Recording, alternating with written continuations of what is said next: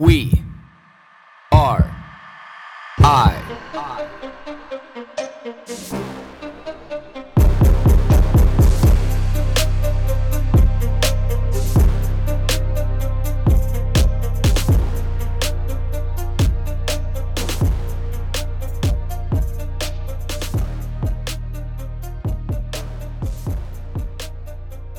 When I look out in the world of what's going on right now, it I'm baffled.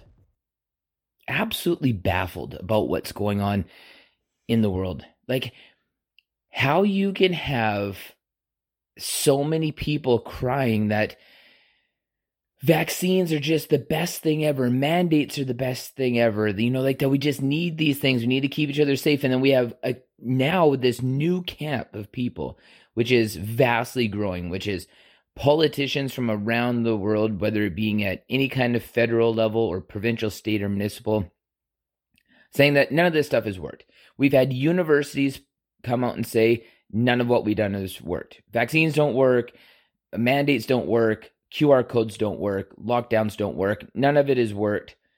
We need to move on.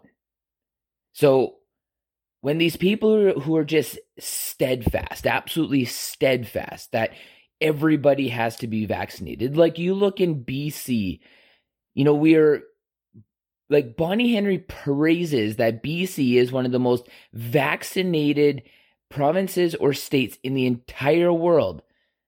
And we don't have every single one of our restrictions being lifted like what almost every other Canadian province does or has or is going to in the very coming weeks, like in the next week or two.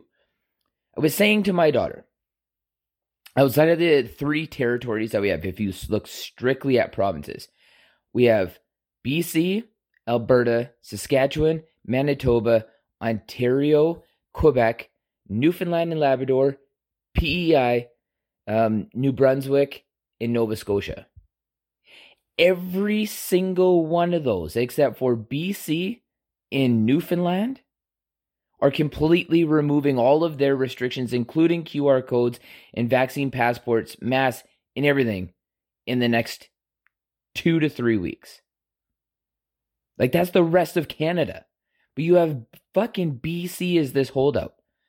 Like, why? Like, what are you paying attention to? And, and the worst part about this is, and this is my entire point behind all this today, is that look at the division this has caused in Canada. I woke up this morning and I was checking my Twitter feed while I was drinking my cup of coffee, like I always do. And this person posted a video of these cops pulling somebody over because this man on his regular F 250 truck was flying a Canadian flag and there was like six or seven uh, police vehicles and at least five or six cops around this guy's vehicle where we've got to a point the division that we've got to in this country is it makes me sick it honestly makes me sick when you have people who just want to be able to live their life you have we have somebody at the top Justin Trudeau, who has created such division amongst our country that this is how bad it has got. People are having their bank accounts frozen. They are going through the list of donors on Give Send Go, and they're freezing people's bank accounts. People are posting about this. Whether that is true or not, that is the narrative that Justin Trudeau has created and curated in Canada that you have to worry that yours may be. You've had the Ottawa police chief stepped down. You've had the mayor step down. You've had another official in, in the police services, a very high ranking individual, all step down within two days of each other. She wasn't even, it was like 24 hours. Like, what the fuck is going on? But you don't have Justin Trudeau stepping down. You don't have him even talking to Canadians who don't want to be a part of his narrative. When you have polls saying that close to 70% of Canadians want these mandates and these vaccination restrictions and passports and everything to be able to be completely removed across Canada, provincially and federally, almost 70%. When the MPs in the House of Commons vote to be able to keep all of these things federally, whose voices are they representing? Their party leader? Or the Canadians they're supposed to be representing. These MPs are supposed to be an extension of our voice. If over 70 or almost 70% of Canadians want to end all of these restrictions and mandates provincially and federally, and it doesn't pass in the House of Commons, whose voice are they representing? This is how disgusting politics have got.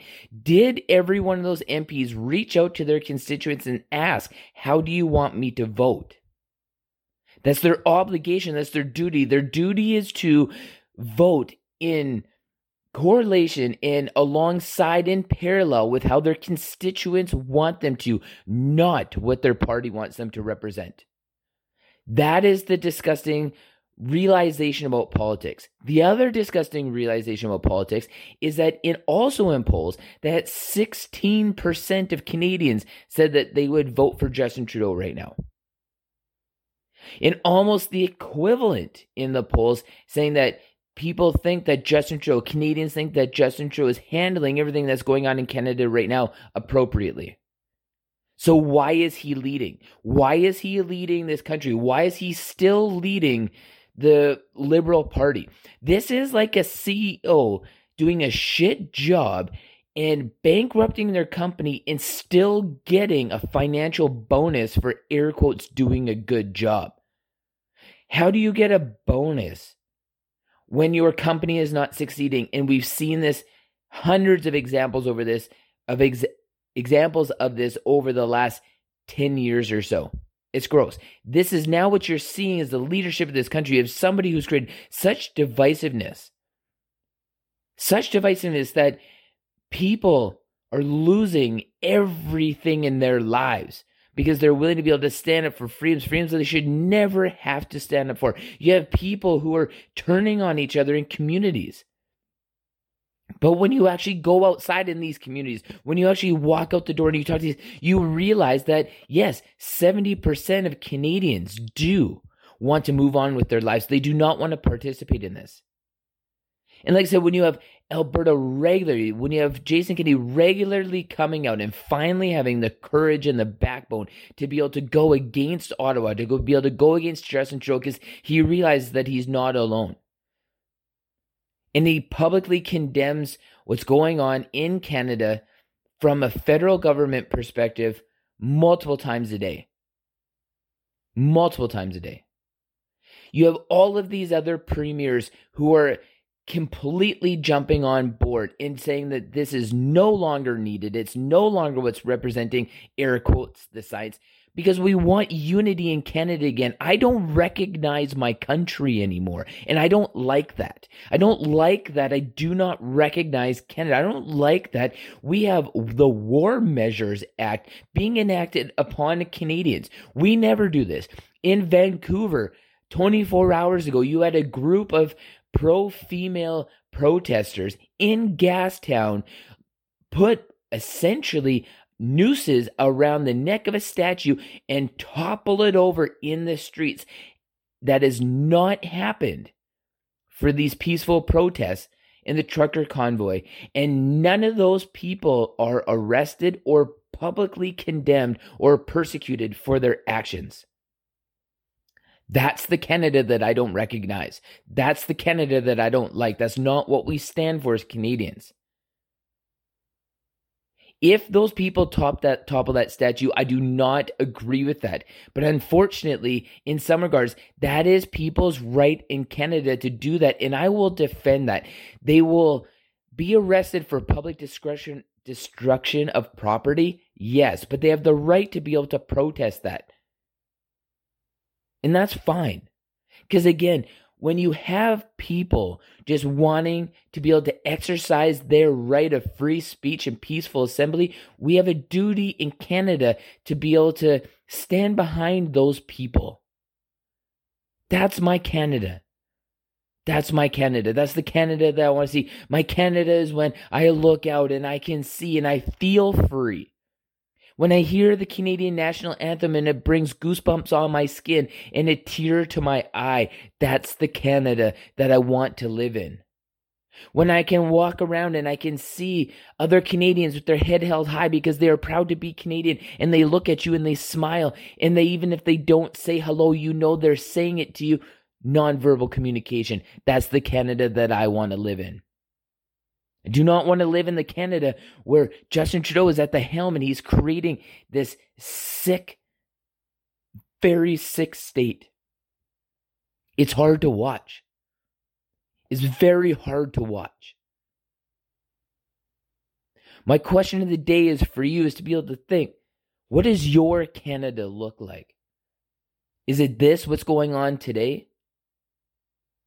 Or is it the the 70% of Canadians who just want to move on with their life and say, I've had enough. I've had enough. Let's move on.